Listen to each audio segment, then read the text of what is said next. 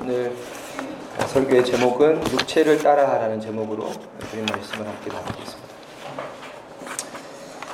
어, 사도 바울은 어, 그 피조물들의 탄식을 듣는다라고 이렇게 이야기했는데 어, 사실 뭐 제가 사도 바울의 그 발꿈치도 닿지 못하는 사람이기 때문에 피조물들의 탄식은 들을 수 없지만은 어, 여기 계신 우리 성도님들의 탄식을 들을 수 있는 것 같습니다. 어, 단주 동안 어, 또이 거친 세상을 사시느냐고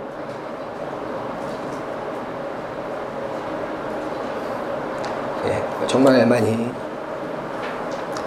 수고하셨고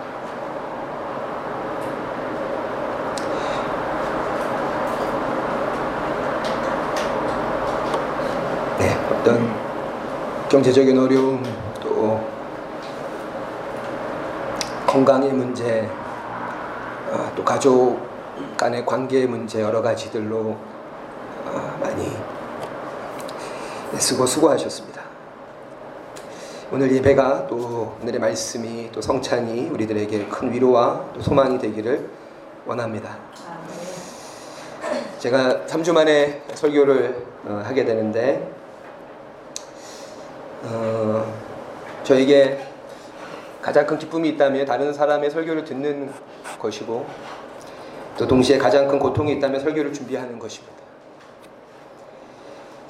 어, 이, 이 딜레마가 어, 괴롭지만은 저는 제 평생에 계속 되길 원합니다. 제가 다른 사람의 설교를 듣는 것을 가장 즐거워하고 또 제가 설교를 준비하는 것을 가장 어려워하는 그런 어, 목회자가 되기를 원합니다.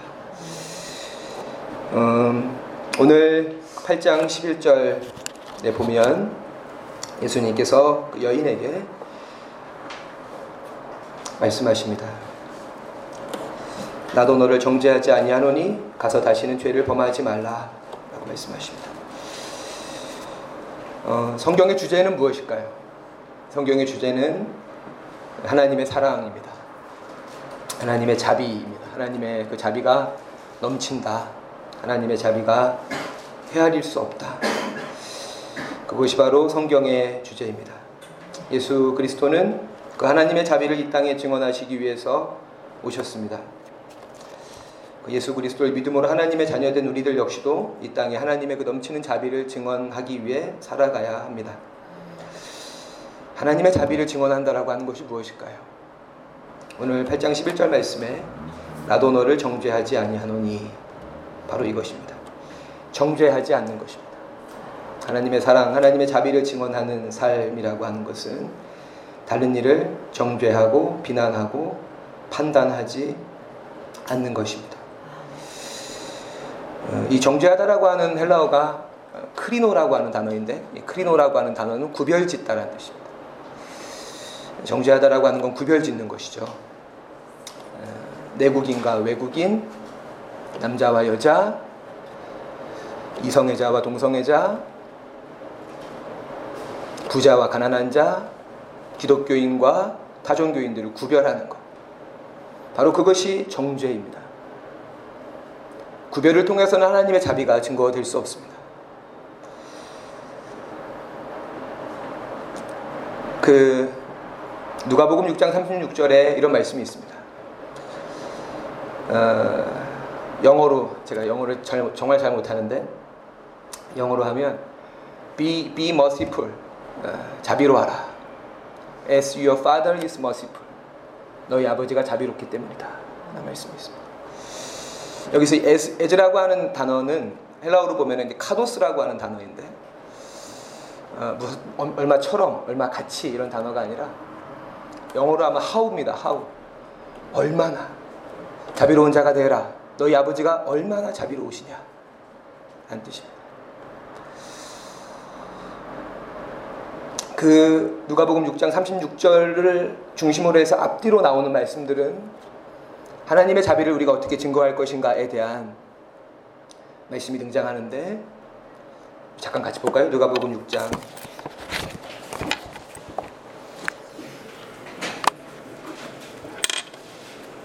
35절입니다.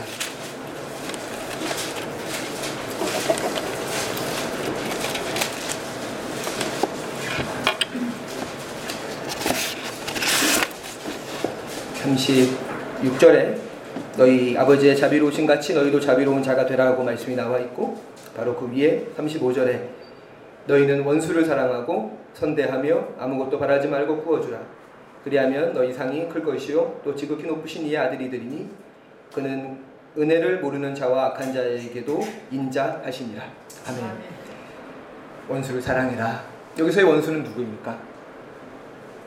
요 당시에 이 누가가 성경을 쓸 당시에 이 원수는 누구입니까? 이방인입니다. 이방인. 원수를 사랑해라. 기독교가 말하는 사랑, 하나님의 자비라고 하는 것은 우리들에게 먼저 질문을 합니다. 어떻게 사랑할 것이냐를 묻지 않습니다. 기독교의 사랑은 누구를 사랑할 것이냐를 묻습니다. 그것이 하나님의 자비의 시작입니다. 어떻게는 두 번째 문제입니다. 우리가 사랑할 수 없는 사람들을 사랑하는 것이 하나님의 자비입니다. 원수를 사랑해라. 이방인들을 사랑해야 된다. 그리고 나서 그 다음에 우리의 사랑의 대상, 우리의 사랑의 지경이 넓어지고 차별과 구별이 사라질 때 비로소 하나님은 어떻게 사랑해라를 가르치시는데 그 어떻게는 37절 말씀이죠. 8장 37절 누가복음 6장 37절 같이 한번 읽을까요? 시작. 비판하지 말라. 그리하면 너희를 너희가 비판을 받지 않을 것이요 정죄하지 말라. 그리하면 너희가 정죄를 받지 않을 것이요 용서하라. 그리하면 너희가 용서를 받을 것이요. 아멘. 하나님의 자비를 증언하는 삶은 우리가 그동안 원수라고 생각했던 이들을 사랑하는 우리의 사랑의 대상 누구를 사랑할 것인가에 먼저 질문해야 되고 그 사랑의 실천은 비판하지 않는 것이고 정죄하지 않는 것이고 그 다음에 여기서 말하는 비판이라고 하는 것이 무엇일까요? 모든 비판을 하지 말아야 되는 것일까요? 지난주에 그 한 연예인, 남자 연예인이 여자를 성폭행, 여자 일반 또는 그, 그 유흥업소 직원들을 성폭행했다는 뉴스가 있었습니다. 그것들까지도 우리는 비판하지 말아야 되는 것일까요? 지난주에 세월호 잠수사 중에 한 명인 김관중 씨가 자살을 했습니다. 17일 오전에. 그를 자살에 이르게 한 이 사회의 구조의 악과 이 정부의 무책임함까지도 비판하지 말아야 되는 것일까요?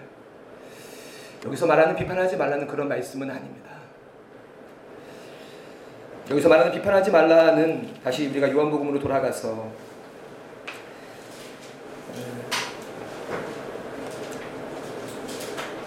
8장 15절에 있는 말씀이죠. 8장 15절 말씀을 같이 한번 읽겠습니다.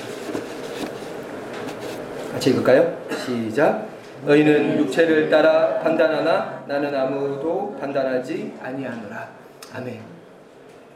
아, 주님께서 8장 12절에 나는 세상의 빛이니 나를 따르는 자는 어둠에 당이지 아니하고 생명의 빛을 얻으리라고 말씀하십니다. 그러니까 이제 바리새인들이 네 말이 옳지 않다. 네 말이 옳으려면 증인이 둘이 필요하다. 그 유대 법이거든요. 그러니까 예수님이 오늘 본문에 나와 있지 않지만 8장 17절에 나는 내가 나를 증언한다. 나는 내가 어디서 온 줄 알고 어디서 갈 줄을 아는 자이기 때문에 내가 나를 증언할 수 있다라고 말씀하시고 내 아버지가 나를 증언한다라고 말씀하십니다. 좀 이게 굉장히 어려운 말씀인데 어, 그리고 나서 예수님께서 이 말씀을 하시는 겁니다. 너희는 육체를 따라 판단하지만 나는 아무도 판단하지 않는다. 여기서 육체를 따라라고 하는 이 말이 무슨 뜻일까요? 그러니까 주님은 우리에게 육체를 따라 판단하지 말라고 말씀하시는 겁니다. 그러면 반대로 반, 우리가 할 수 있는 비판이 있습니다. 육체를 따라서는 비판하지 말아라라는 겁니다. 어, 여기서의 육체를 따라라고 하는 것을 영어로 보면 by human standard입니다. 인간의 기준으로 판단하지 마라. 인간의 기준. 또는 by human authority. 인간의 권위로 판단하지 마라. 바로 앞에 8장 1절부터 11절에 음행한 여자를 끌고 온 바리새인들은 무엇을 근거로 저들을 끌고 왔습니까? 모세의 율법. 예수님은 그것도 육체라는 겁니다. 예수님은 지금 우리들에게 새로운 판단의 근거, 새로운 삶의 근거, 새로운 삶의 기준, 우리의 새로운 삶의 방향들을 알려주시는 겁니다. 너의 삶의 근거가 인간의 기준이 되지 마라. 그것이 아무리 모세의 율법이라도 그거 이 뒤에는 오늘 8장 뒤에는 아브라함의 족보에 대한 이야기가 나오는데 아무리 아브라함의 족보라도 판단의 근거는 하나님의 자비이다. 라고 하는 것입니다.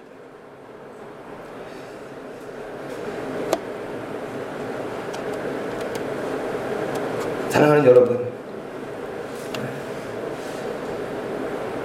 우리가 하나님의 자비를 증언하는 삶을 살기 위해서는 우리의 삶의 권위, 우리의 삶의 기준이 육체가 아니라 하나님의 자비가 되어야 합니다. 하나님의 사랑이 되어야 합니다.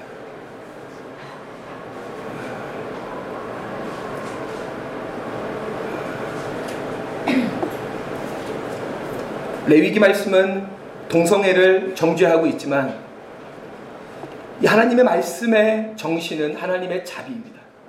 우리는 성서를 뛰어넘어야 하고 그것이 진정 성서를 믿고 성서를 사랑하고 성서를 의지하는 삶인 것입니다. 우리의 삶의 권위는 하나님의 자비입니다. 그것을 그렇게 사는 것이 빛 대신 그리스도를 따라 살아가는 삶이라고 오늘 주님은 우리들에게 말씀하고 있습니다. 여러분에게는 어떠한 것이 여러분의 삶의 기준입니까? 무엇이 여러분의 삶의 육체, 바로 여기서 육체, 어떤 것들입니까? 어, 수많은 권위들이 우리에게 있죠. 수많은 권위들이. 특히 자본주의 사회 속에서는 이 숫자라고 하는 것이 권위입니다. 목사의 권위는 성도의 숫자와 비례하죠. 성도 그래서 목사들은 서로 묻습니다. 교회가 몇 명이냐? 그것이 목사의 권위입니다. 역시 자본주의 사회에서 우리의 삶의 권위, 우리의 삶의 기준, 우리의 삶의 가치 목표는 자본이죠. 돈입니다. 그것이 우리의 삶의 기준이어서는 안 된다라고 하는 것입니다. 오늘 주님께서 이 말씀을 어디에서 하고 계신지 아십니까? 성전이죠. 성전에서 구체적으로 어떤 장소에서 이 말씀을 하고 있는 겁니다. 인간의 기준을 따라 판단하지 마라. 라고 말씀하시는 그 장소가 있습니다. 같이 볼까요? 8장 20절입니다. 8장 20절. 같이 한번 읽겠습니다. 시작. 이 말씀은 성전에서 가르치실 때 헌금함 앞에서 하셨으나 잡는 사람이 없으니 이는 그의 때가 아직 이르지 아니하였음이로라. 아멘. 주님은 오늘 이 말씀을 헌금함 앞에서 하고 계십니다. 인간의 기준을 따라 판단하지 마라. 돈이, 물질이, 재물이 너의 삶의 기준, 가치, 목표, 판단의 근거, 권위가 되지 못하게 하고 하나님의 넘치는 자비가 너의 삶의 가치와 기준과 목표와 이유가 되게 해라. 주님은 헌금함 앞에서 오늘 우리들에게 이 말씀을 하고 있는 것입니다. 우리의 삶의 물질이 우리의 권위와 기준이라면 우리는 자주 절망하게 되고 자주 넘어지게 됩니다. 하나님은 나를 사랑하시지 않는가? 우리의 일상 속에 가득한 하나님의 이 은총의 신비를 그 육체라고 하는 기준이 보지 못하게 하는 것이죠. 하지만 우리의 삶의 기준과 가치가 하나님의 자비로 바뀐다면 우리는 일상 속에서 우리를 향한 또 온 세상을 향한 하나님의 넘치는 사랑과 자비를 자비의 눈을 뜨고 그것들을 누리며 살아갈 수 있습니다. 여러분의 삶도 육체를 따라 판단하지 마십시오. 그것이 죄입니다. 여러분의 삶을 하나님의 자비의 기준에서 바라보시고 여러분의 이웃, 여러분의 삶의 방향, 목표 모든 것들을 하나님의 자비의 권위에서 바라보시기 바랍니다. 말씀을 마무리하겠습니다. 어, 사랑하는 여러분, 어, 우리의 삶의 반석은 하나님의 사랑입니다. 그건 우리의 인생뿐 아니라 온 우주를 지탱하고 있는 그 반석은 하나님의 사랑입니다. 하나님의 자비가 이 우주를 섭리하고 있고 온 세상 모든 사람을 이끌어가고 있습니다. 그것이 우리의 믿음입니다. 하나님의 자비가 우리의 반석이다. 바로 그 믿음이 의지를 갖는 것이 사랑입니다. 하나님의 자비가 이 세상에 푸른 마르고 꽃은 시들지만 모든 것들이 사라지더라도 사라지지 않을 것이 하나님의 자비라고 하는 그 믿음이 의지를 갖게 되는 것이 우리의 삶에서 우리가 실천해야 되는 사랑이죠. 이 믿음이 여러분의 일상 속에서 의지를 갖게 되기를 바랍니다.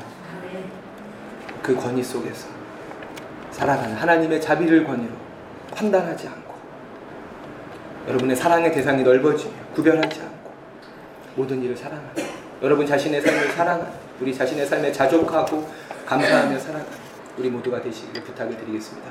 기도하겠습니다. 하나님 아버지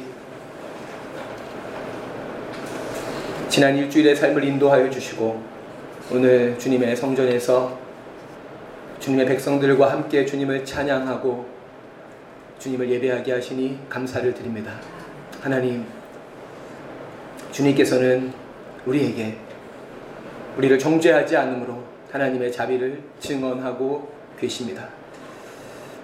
우리 역시 비판하지 않고 정죄하지 않으므로 하나님의 자비하심을 증언하는 삶을 살게 해 주옵소서.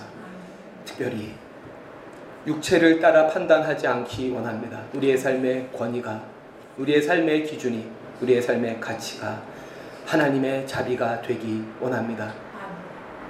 세상에 영원하지 않고 헛된 것들, 허상, 허영에 빼앗긴 우리의 마음들을 되찾아오게 하시고 주님의 자비에 우리의 마음을 정향하고 집중하고 우리의 삶을 바라보고 이웃을 바라보고 하나님의 그 자비를 증언하는 삶을 살아갈 수 있도록 저희에게 은총을 더하여 주옵소서. 감사를 드리며 예수님의 이름으로 기도합니다. 아멘.